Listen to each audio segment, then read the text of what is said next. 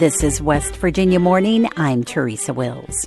The tourism industry in the state has seen some great successes, but there are gaps and places that can't grow because of access. We have to work extra hard to attract people to drive that extra 100 miles on curvy roads to get here. That story and more this West Virginia Morning.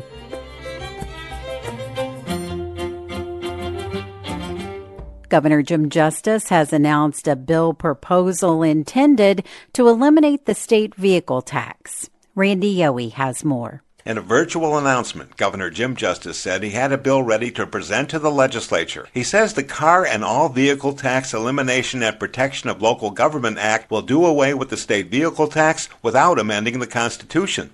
All West Virginians who own a vehicle would receive a full dollar for dollar refund for personal property taxes paid to the county sheriffs in 2022. Justice said getting rid of the state car tax takes away the bait of voters passing Amendment 2. The amendment will give the legislature the authority to consider reforming property taxes, including the vehicle tax and the business and inventory tax.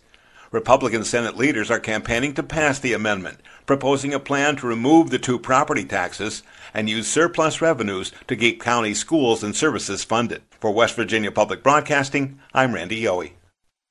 A key railroad labor union has voted down a deal with rail companies, again raising the possibility of a strike. As Curtis Tate reports, that could be disruptive in West Virginia.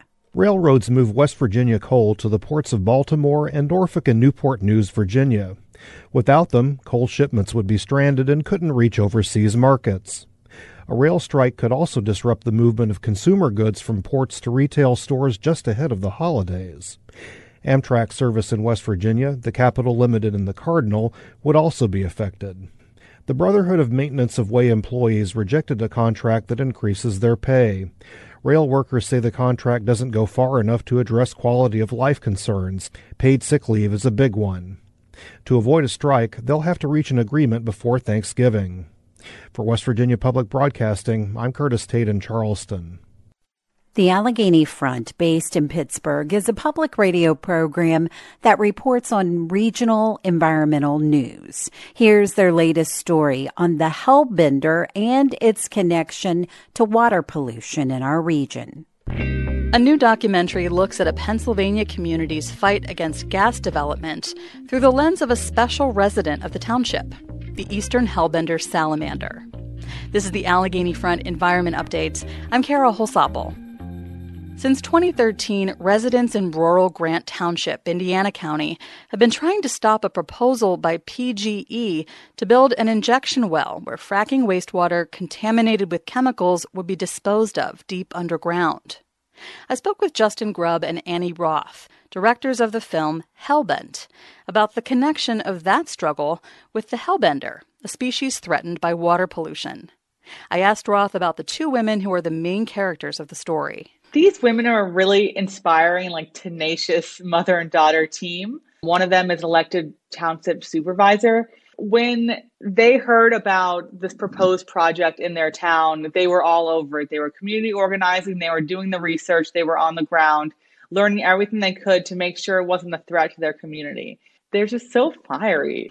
I always have this one saying what you allow will continue. So if we allowed it, we'll be putting in not one injection well. After it, there will be two, there will be three.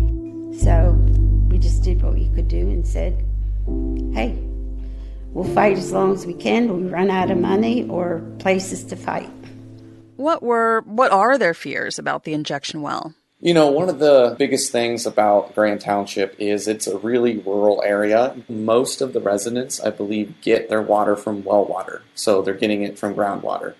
And with injection wells and in all the kind of fracking activities, they go through the water table. And so there's always the risk of having your drinking water contaminated. Another one of their concerns is they had like this absolutely beautiful river running through their township. And of course, under all the rocks, you've got hellbenders. Yeah, there's a real sense of wonder about this species that lives in the Little Mahoning watershed. What's special about it? For one, they're the largest salamander in the Western Hemisphere. Hellbenders can actually grow up to be like two feet long. One of the cool things about hellbenders is that they essentially just breathe through their skin. And so if you ever see a picture of a hellbender, they have all these crazy folds along the sides of their bodies. And that kind of motivates the name old lasagna sides. And essentially, what that does is it increases the surface area of their skin so they can maximize the oxygen diffusion across it into their bodies. Hellbenders go by many names snot otter, river wizard, and a lot of people go their whole lives, even in Pennsylvania, never seeing one they're like a canary in a coal mine. If you have a good, healthy population of hellbenders, it means that your river or your watershed is doing pretty well. Yeah, and because they breathe through their skin and they've got such permeable bodies, like Annie was saying, you know, they're so sensitive to pollutants in the water. Those pollutants kind of get absorbed in through their skin, and then that causes them to perish. Why is the Hellbender a symbol for this fight against gas development? The community group that formed around the injection well even called themselves the East Run Hellbenders Society. Hellbenders have been around for 150 million years. They've gone through a lot of environmental changes during that time. You know, the earth has warmed and cooled and has been through a lot, and they're a resilient species. You know, they, they find a way to adapt, they find a way to survive. That's kind of also embodied in the spirit of this group is that they are willing to adapt and willing to keep fighting to protect their habitat and to continue persisting in their community. Justin Grubb and Annie Roth are directors of the short documentary Hellbent. More about where to see it at AlleghenyFront.org. That's the Allegheny Front Environment Update. I'm Kara Holsopple.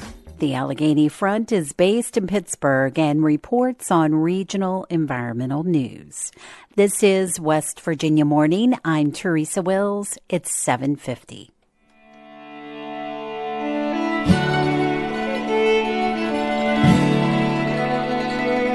Mostly cloudy and breezy today, a chance of afternoon rain and thunderstorms.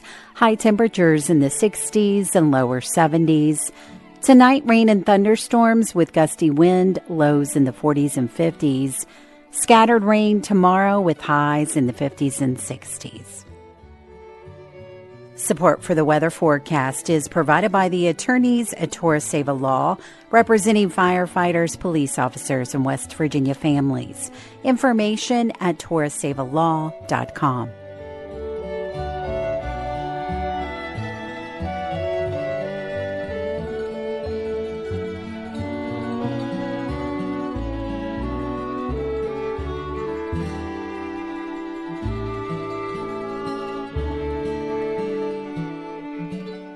tourism is a major component in southern West Virginia's transition from a coal based economy. As Randy Yohe reports, tourism's success in the coal fields seems to begin and end with a network of ATV trails. It's what's in the middle that creates the challenges. For $60 a head, Keith Gibson offers tourists visiting Matewan, West Virginia, an airboat ride on the Tug River, a designated West Virginia flatwater trail. I worked at the coal mines, and uh, so I've I've had to relearn myself. You know, everything that I'm doing now is so different.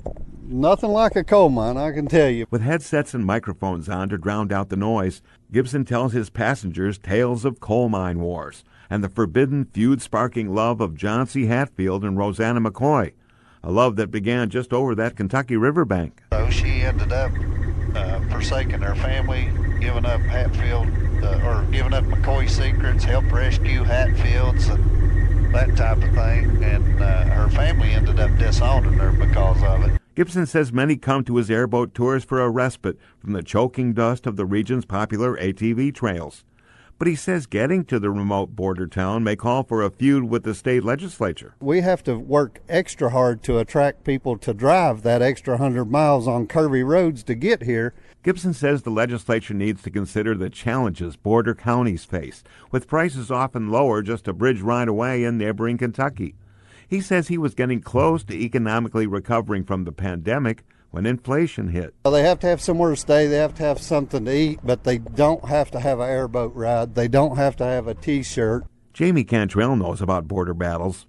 Her Matewan Trailhead Bar and Grill is just a half mile from her Hatfield hideout cabin and RV camp in McCarr, Kentucky.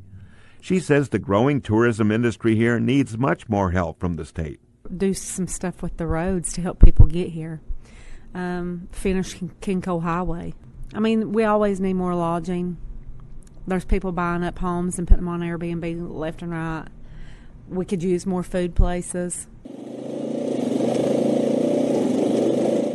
With ATVs whizzing through the middle of downtown Matewan, an old coal mining bank building there has been converted into the Mine Wars Museum. Co founder and museum board member Wilma Steele says the organization remains dedicated to correcting revisionist history. When I found out the UMWA in 1920 said equal pay for blacks and whites, and that they had their members swear in not discriminating against their brothers because of culture or speech or any of that. That blew me away. And we don't have that history, and it's not in the textbooks. Steele says Matewan's growing tourism industry stems from freshly voted in city leadership and a united community effort. The more that you work as a team in a town to do something, the stronger you get. A museum not too far from Matewan, the Kimball World War I Memorial in McDowell County, sits isolated and somewhat neglected. Curator Clara Thompson says this was the first and now the only remaining memorial to African American veterans of the Great War. Believe it or not, we had 1,500 uh, soldiers to go to World War One from McDowell County. When the soldiers came back from the war, they approached the county about constructing a memorial because the white soldiers had also asked for a memorial, and so they got it. They looked for a place in Welch, but there was none to be found. That's how we ended up here in Kimball.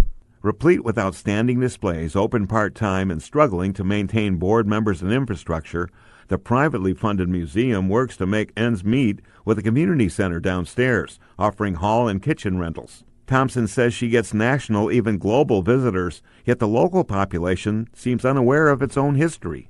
Why don't the schools have the kids to come here and visit this museum? You know, I mean, that's a part of history. We could use funding so that we could advertise more, put out more brochures and things like that, but hey, we don't have funding. And most grants, they ask for matching funds. Where are we going to get it from? A local representative in the legislature, Delegate Ed Evans, agrees the state needs to do more. You're right, it's not open all the time. Uh, I don't think there's a full time employee. I think they have a, a part time. Uh, we still have a large African American population here in Kimball. Evans, a Democrat from McDowell County, says help with matching grant funds to enhance history related tourism was an impetus for the legislature creating the Coalfield Communities Grant Facilitation Commission. Evans says the Commission should be helping bolster declining coal communities like Kimball's infrastructure and helping their memorial become a desired destination. I think it should have been underway immediately. We haven't funded it. I was always told it could be as much as $250 million put in there. That would be money anybody that wants to write a grant could pull down from use for matching funds. West Virginia's Secretary of Economic Development, Mitch Carmichael, is the chair of the Coalfield Grant Commission. He says with much of his recent efforts going to bring major corporations to West Virginia, he hasn't formed a commission yet, hasn't found out about funding, doesn't have a timetable, but says he's committed to the process. And uh, we will be very active in making sure that we're getting input from the from the local groups and uh, you know facilitating growth in those areas. In developing southern West Virginia tourism, the haves and the have-nots seem separated right now by varying degrees of the continuing transition out of a coal-based economy. For West Virginia Public Broadcasting, I'm Randy Yohe. That was the second story in our new radio series, Country Roads, the Mountain State Tourism Economy. Tune in every morning through next week to hear a new story on tourism and the challenges that come with it.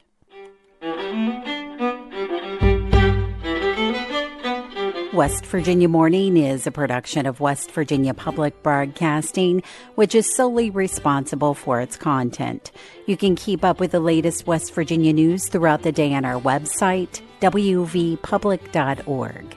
Support for our news bureaus comes from West Virginia University, Concord University, and Shepherd University.